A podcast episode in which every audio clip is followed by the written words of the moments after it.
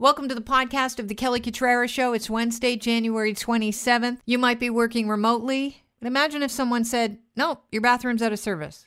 No, really, you can't use it. What are you going to do? That is what is happening to truck drivers who are delivering our goods on a daily basis all across the country. Yes, they are not able to find places where people will allow them to actually answer the call of nature. We'll talk about how big of a problem this is and how our truck drivers are working around it coming up. Also, if you know an artist or a Rush fan or both, St. Catharines is accepting proposals from artists for a Neil Peart memorial at Lakeside Park, and we'll give you the skinny on that. But first, there's a couple of things that are top of mind today. Okay, the big stories are Pfizer's vaccine. Uh, they want us to squeeze another dose out of the vial, except we might not have uh, the vials, or we may not have the syringes to do this. Uh, so we're going to talk about that. Also, Ford is still pounding on his podium, saying, "Can you please start testing everybody that comes into Canada?" Uh, via the airports. And the other big story involves a guy that's been on the show before. Um, he's a professor of epidemiology, really nice man, David Fisman. Uh, he's been very generous with his time to this show, and he works at the Dalla Lana School of Public Health in Toronto. And Anthony Furey, who works with the Toronto Star, heard often on the John Oakley show here on 640 Toronto in the afternoons, getting kudos for a story he broke yesterday involving David Fisman. Uh, he's a a member of the province's COVID 19 science table. And that's really important where this story is concerned. And he was paid by the Elementary Teachers Union for arguing against school reopenings. Now, this story, uh, to a lot of people, just screams potential conflict of interest. So we wanted to welcome onto the program uh, Dr. or uh, Kerry Bowman, who is a bioethicist at the University of Toronto just to talk about um, this story in kind of a general term because uh, I don't really want to get too personal with this uh, and make some personal judgment calls here, Kerry. But at the heart of this story is a potential conflict of interest. Now, I think in fairness, we have to mention that Dr. Fisman uh, said originally to the ETFO when they approached him to uh, help them out with some documents they were preparing, I believe, to present their argument to the government on why school classes need to be small and why we shouldn't be reopening schools, whether potentially dangerous to have schools open. He had said, I'm not going to accept any money. And they said, well, actually, it's going to be quite a bit of work. So we want you to accept money. And, um, he also has offered, because of the p- potential conflict of interest this shows, to step off of the, um, advisory board that he's on the science table, and the science table said, no, um, we'd like you to stay put if you don't mind. So, what about this story to you really presents a conflict of interest, if any? You know, conflict of interest is can be quite a challenge, and you know, I don't need to remind you or the listeners; these are really, really difficult times. Eh, you know, the variants are here, the vaccines are not, and so the bottom line is we need an incredible level of trust in all of these committees and and you know groups of people uh, that are showing great leadership. And you know, conflict of interest is not necessarily about intent. And and you know, like you, I'm I'm staying away from the details. Like I don't even I only know what I've heard. There could be a whole other story. Uh, you know, I really, really don't know. And to be literally paid with the agenda of you know trying to turn something around sounds pretty extreme to me.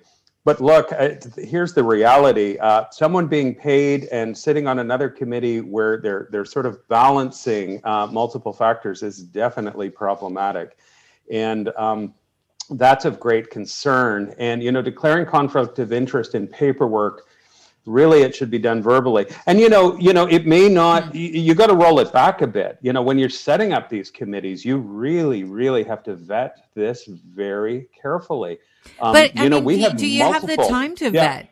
Do you have the time to vet when you're talking about, uh, you know, a pandemic?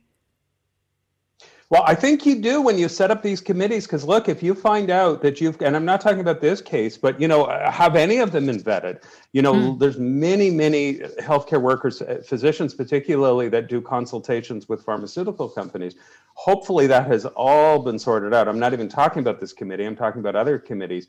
because here's the thing is it really really is an erosion to trust at a very difficult time there's no question about that and you know intent is not the only factor here so it does worry me what went on in this particular case i don't know i don't want to know I, you mm. know I'm, I'm I'm not okay. Well, for the sake any- for the sake of the yeah. uh, audience, I think I should just mention because uh, people are like, well, maybe you guys don't want to know. I want to know what's going on. Uh, Fisman told the Sun that the science table is um, obligated to disclose its, its conflict of interest every six months. And basically, the, you fill out the form and it's going to be uploaded to the website. But he said my ETFO work arose within that timetable, so it didn't appear on the June 17th conflict of interest declaration. Uh, I've recently updated my declaration with the science table and the new forms will show that, you know, he has, of course, worked with the ETFO. Um, so is there a problem, do you think, um, when it comes to, as you said, um, these the declaration of possible conflict of interest?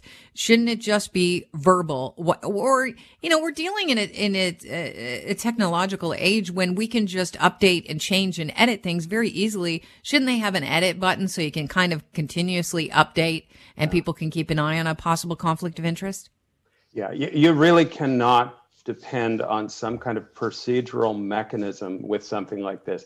You, you, need that mechanism, but absolutely there has to be set standards. And look, I'm going further upstream. This has to be declared to people that you have to declare at any given time, you know, if, if something potentially arises. And look, this may not be the only incident. There could be others out there that we don't even know about but look, I, I, wish no harm to you know to David Fisman at all. He's he's mm. done a lot of amazing work. I'm just trying to look at the big picture, and you know I, I think it really rests with the public. Are the public comfortable with this? And I'm not. I'm not sure they are. Um, you know, and the public is not one voice and it's not one mind. But this right. is not a time to have any erosion of trust. Do you think that um, Dr. Fisman being told to stay on the science advisory table um, says a lot? Does, does this take the story from potential mountain to kind of a molehill?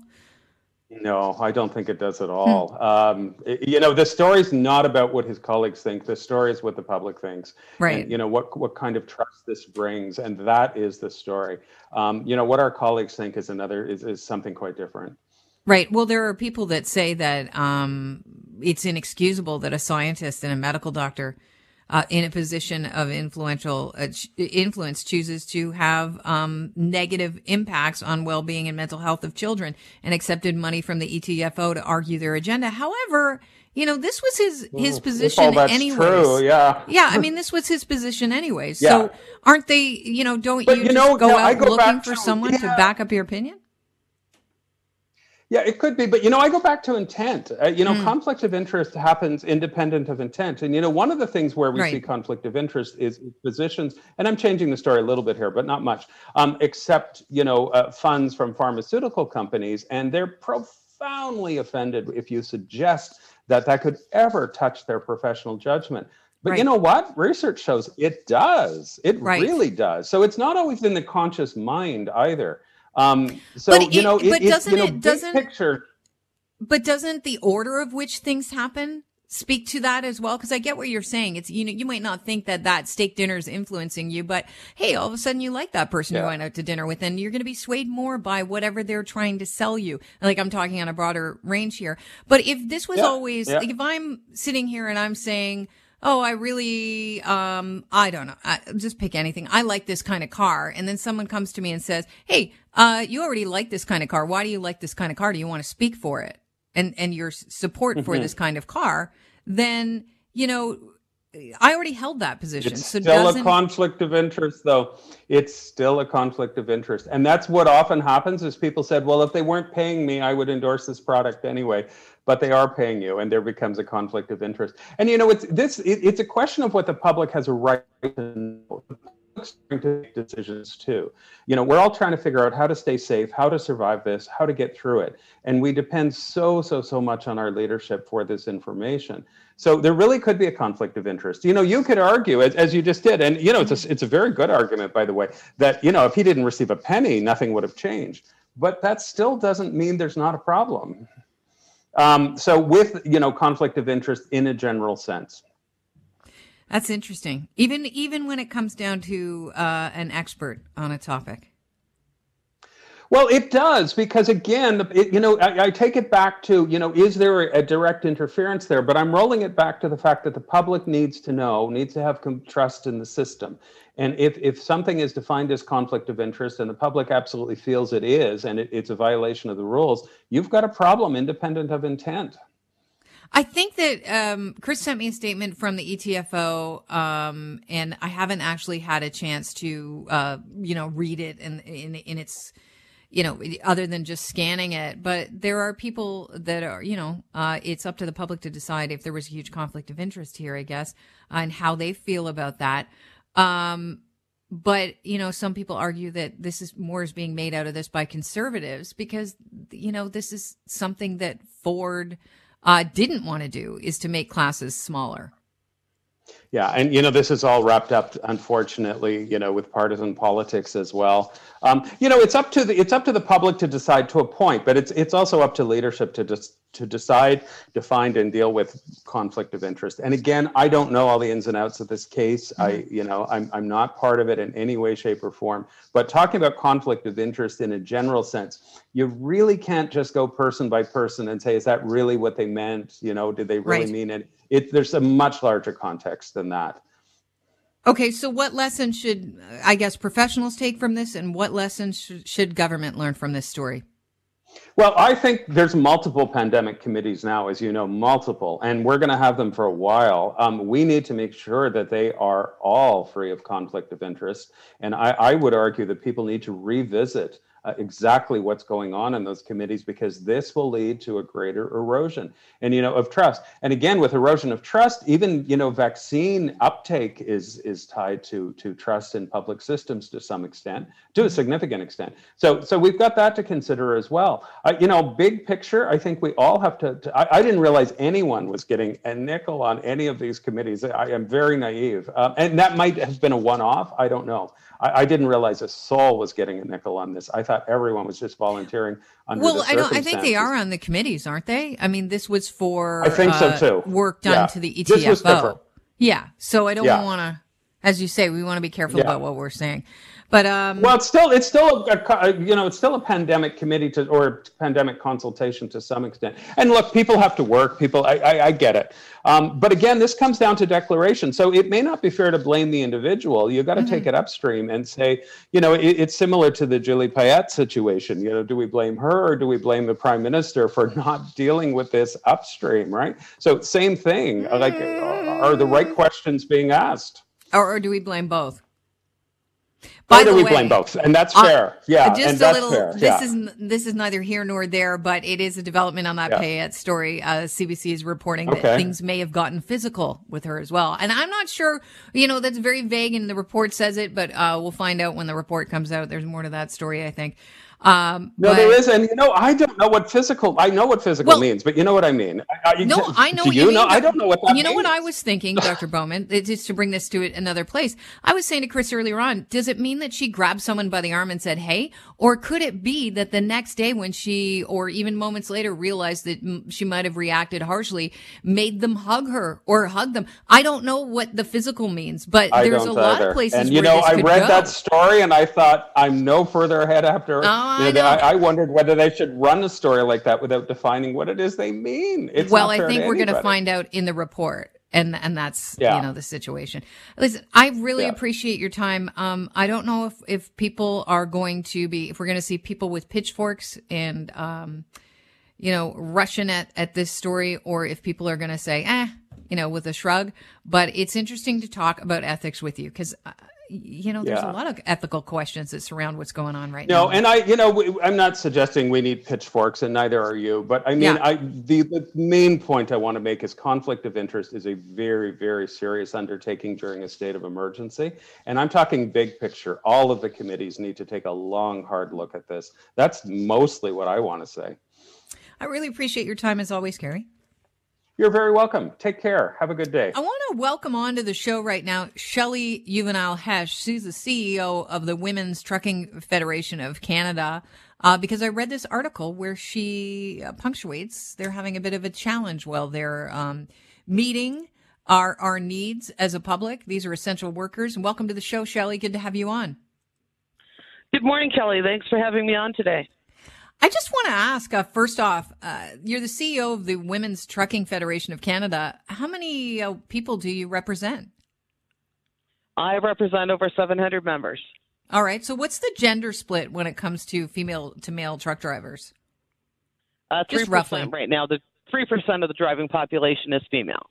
Okay. So roughly so, works out to about 11,000 women across Canada a lot of women driving truck now. Um, there are some unique challenges that truck drivers, not just women, are facing, but truck drivers are facing due to this pandemic. And it has to do with the challenges of the call of nature and the fact that I think a lot of us take this uh, for granted. The fact that you know, with the lockdown, we still have essential workers like you guys out and about, and nature calls. You've got to answer that call, but because everything's locked down and closed down, you guys are actually finding it challenging to find restrooms. It seems like it might not be a big topic that might be newsworthy to some people, but I think everybody can relate to that feeling where you're you've reached a point of desperation and we've all had to walk into a store or two or a restaurant in our day and say look i'm really not going to buy anything right now but i really have to use the facilities how challenging is this getting for um, truckers during the pandemic and how important is it that you have access to restrooms well, access to restrooms is important for anybody. Um, doesn't matter where you are. Uh, I think that the problem lies is that there, there used to be places that we could go in and use. Uh, you know, Tim Hortons, I'd go in, grab, use the washroom, grab a coffee and a donut, and away I'd go back up my truck and, and head down the road. Uh, I would pop in at a shipper and receivers, deliver, run in, use the washroom, get back out of my truck, wait for them to unload. Uh, now everybody's closed off their bathrooms. Um, it's like we have become a very COVID paranoid society to the fact that we're forgetting very basic human needs and we're forgetting one of the biggest things that we all need to be to each other, and that's kind. How careful are you guys when you uh, actually find someone or a bathroom that is accessible to you? I mean, what, what kind of um, protocol are are you adhering to as a truck driver to make sure that you're safe and that you leave the facilities as clean as possible? Well, as drivers, we all have PPE. So we're all carrying gloves. We have hand sanitizer. We wear masks. We're very careful where we're going in, just like everybody else is when they're going out into public spaces. I think one thing the public needs to know is for the basis of the time, we are more isolated than anybody else.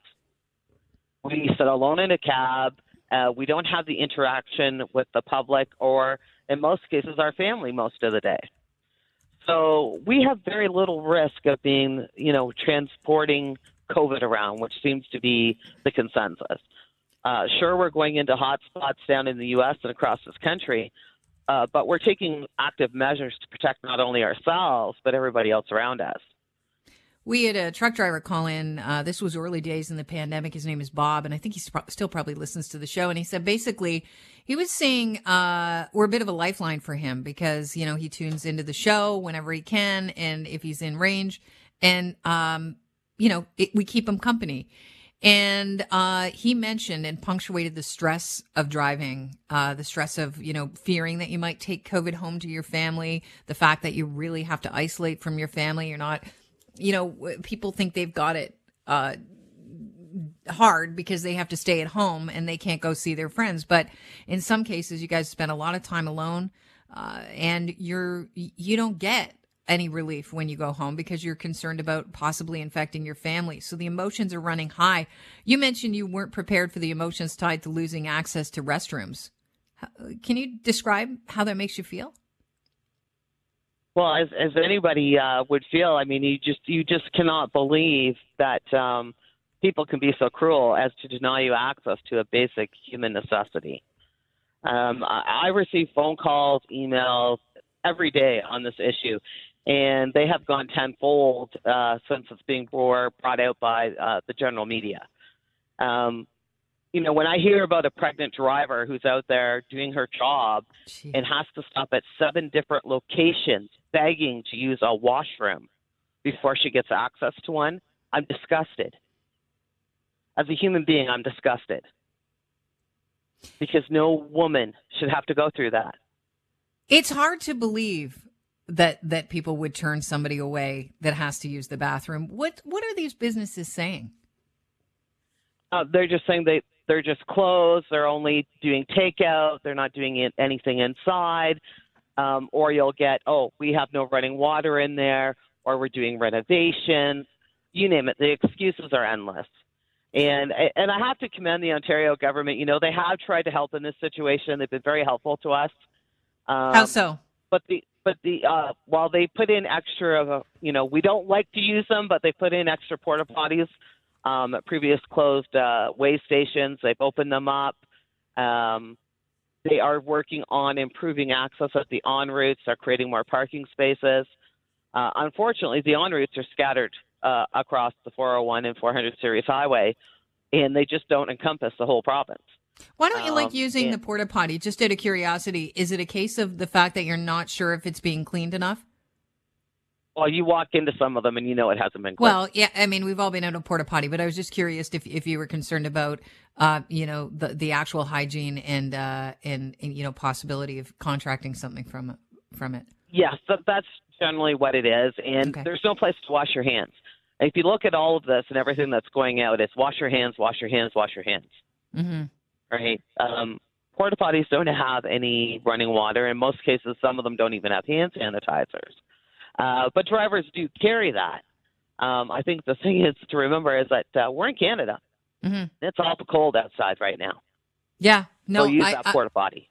I, hear what you're saying, and let's face it, uh, there are workarounds that we've heard that some truckers that are male are using for the old number one. Uh, it's not a pleasant workaround. Uh, it's a little more challenging for women to do that. And it's also just uh, how demeaning and just is that for you. But I mean, if you run into a situation where it's that time of the month, and yeah, I'm mentioning it, live with it, guys, suck it up.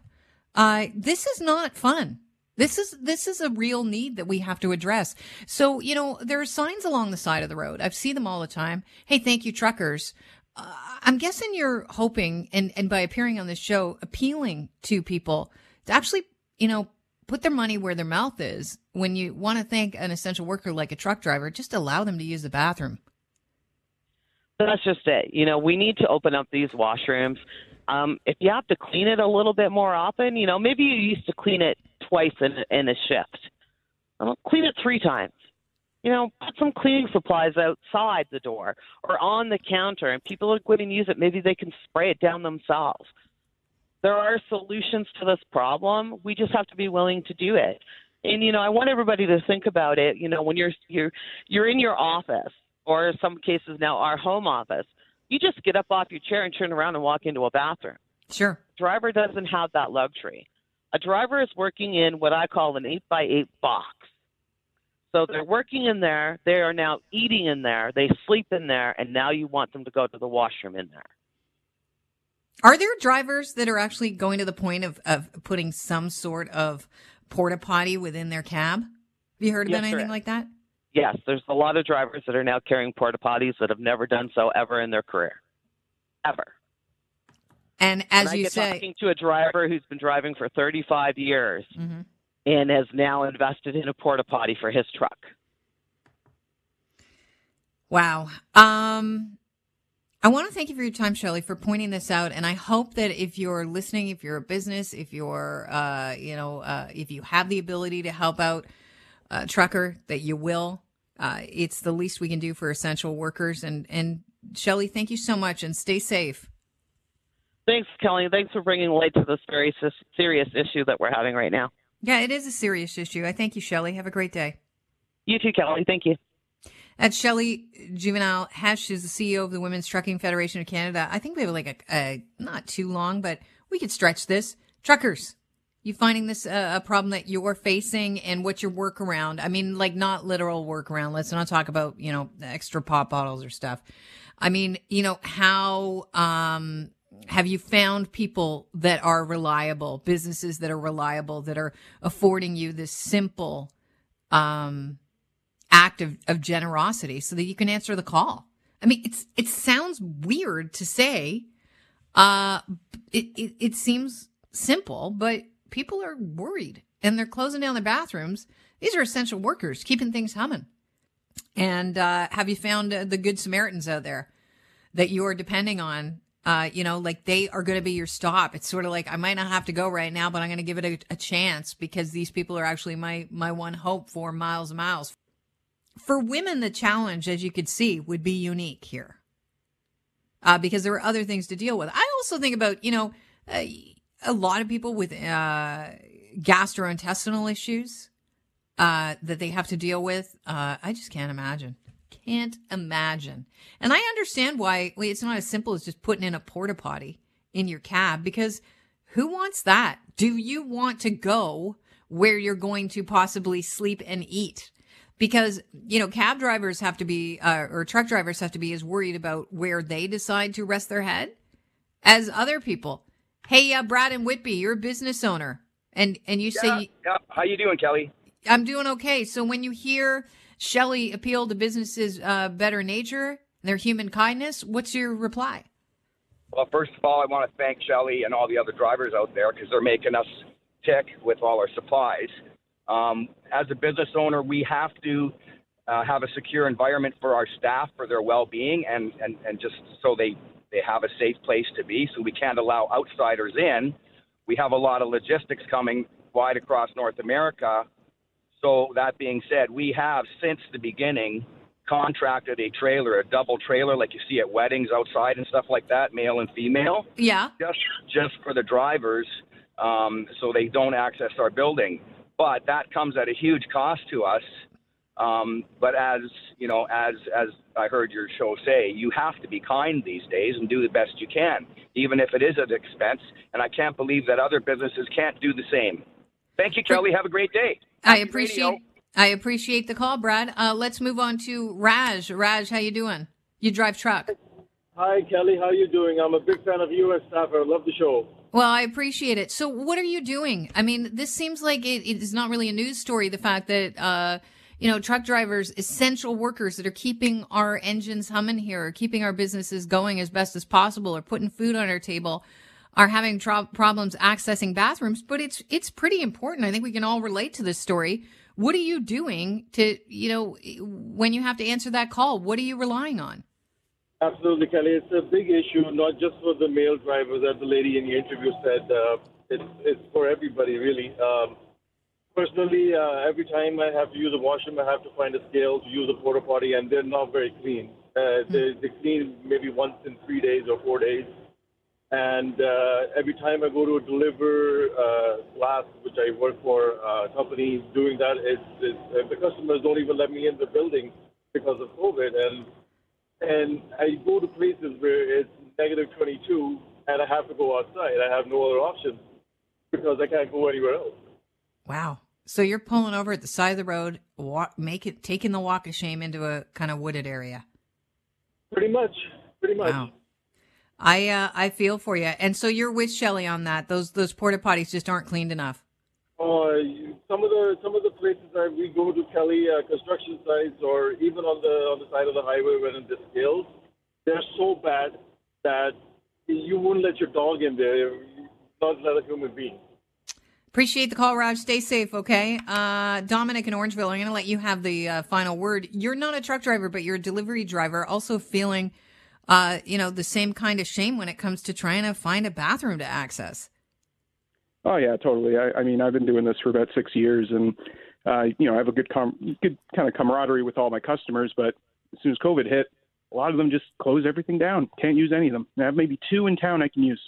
Wow. What are you doing? Are you just, you know, uh, relying on those two? Pretty much, yeah. I got one on either side of town. You know, it's uh, it's funny, and and we're not bringing this up, but there could be some health ramifications down the road. Totally. You know, it, your mom wasn't kidding when she said, "Don't hold it; it's not good for you." oh yeah, absolutely. I've been thinking about that. well, ever since I started this job, really. But I mean, there was at least you know, there was an abundance. Now there is not. I bet. I appreciate you calling in, Dominic. Stay safe.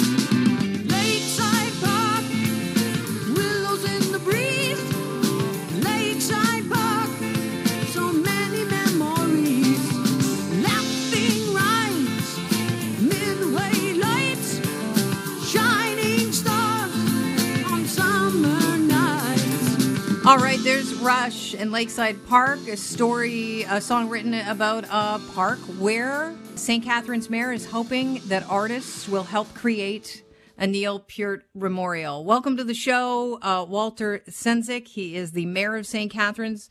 It's good to have you on. Thanks, Kelly. It's great to be here.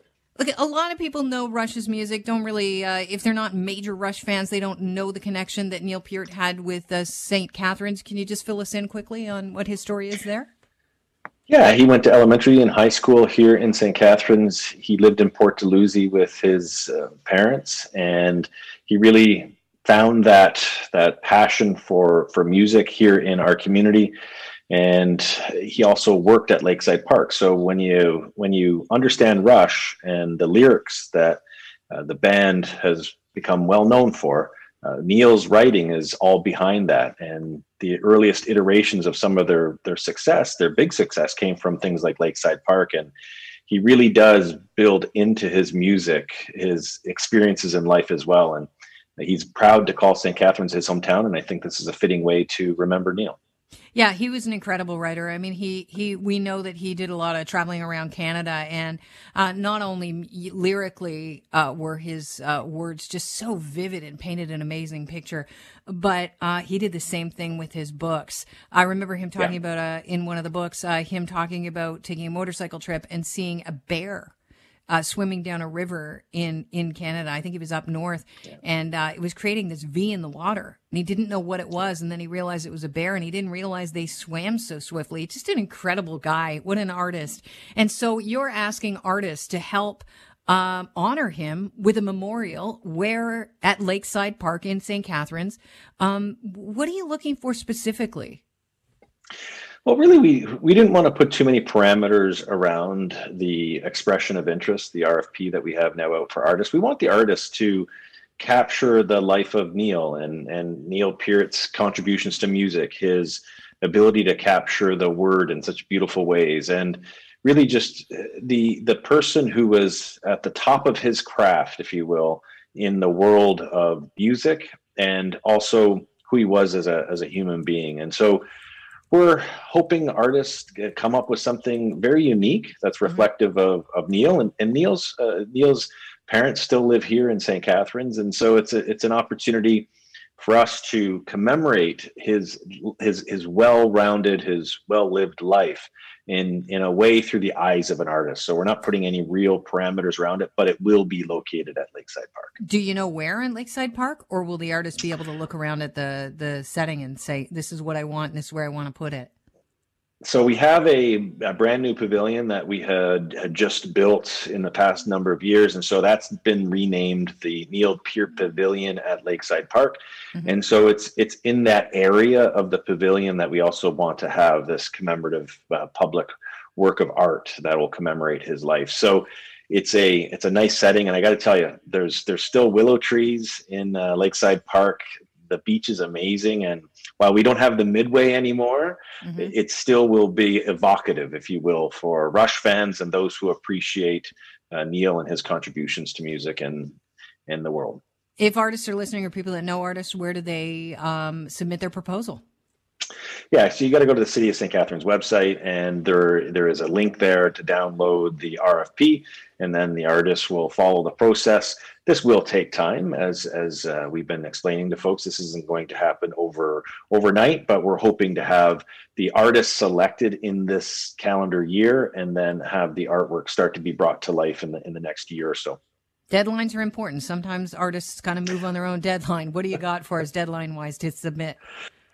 Well, in terms of the RFP, I, I believe from a committee's perspective, we want to have selections in front of the selection committee by the spring of this year, so late spring. So we're looking at May, June, and then being able to have a, a full selection of the artists by the fall. And then the work schedule will begin for the construction of the work of art. You know, it's a nice distraction to be looking at right now, and an important one because it is a member of your community, or he was an important remem- member of your community. But a nice distraction amidst this pandemic, that's for sure.